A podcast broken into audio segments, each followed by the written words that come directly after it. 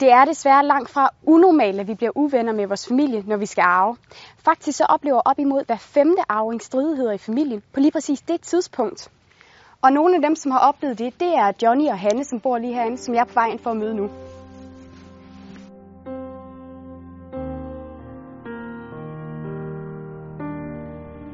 For to år siden valgte Johnny og Hanne at forlade testamente, efter de begge havde haft kraft.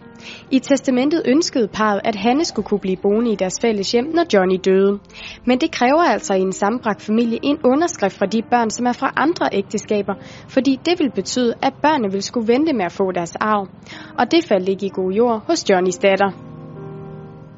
Hun blev lidt skuffet og sagde, at hvad det hedder, hun ikke ville skrive under, fordi hun havde et princip.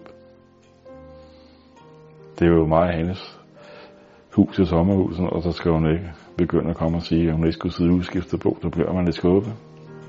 Johnnys datter fra et tidligere forhold ønskede altså ikke at give Hanne lov til at blive boende i hjemmet, hvis Johnny døde. Fordi hun gerne ville have udbetalt sin arv efter sin far med det samme. Og det ville hun altså ikke kunne, hvis Hanne blev boende. Jamen det betyder jo så, at vi ikke øh, har fået gjort det, vi ville med testamentet. Og så har vi jo ikke nogen kontakt med Karina mere da hun så har slået hånden af os. Søren Brasgaard er uddannet psykolog og mediator. Han har i overvis hjulpet familier med at håndtere kriser, som der kan opstå, når der skal deles arv.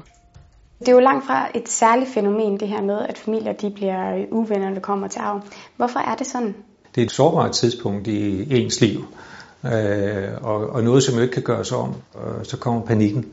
Når panikken kommer, så, så kommer følelserne, og når følelserne kommer, så øh, er det dem, der i første fremmest dominerer det hele, og her også øh, vores øh, evne til ikke at kunne tænke sig fornuftigt, så bliver vi mere grebet i vores øh, følelsesvold.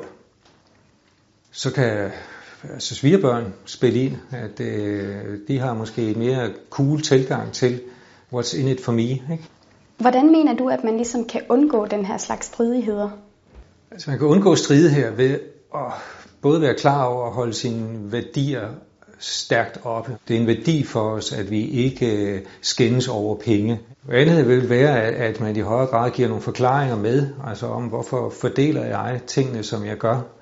Øh, har jeg nogle særlige grunde til det? De behøver ikke at være rationelle, de kan jo godt være irrationelle, sådan er følelse, men jeg kan jo godt, øh, er der kun, der er kun den ene vase, eller der er kun det ene billede, øh, og, og der er ingen værdi ved at skære det i stykker. Og så er det måske lettere, at, at min far eller min mor eller mine forældre har truffet det valg, end at jeg skal diskutere med min bror eller min søster om, øh, hvem jeg skal egentlig have det.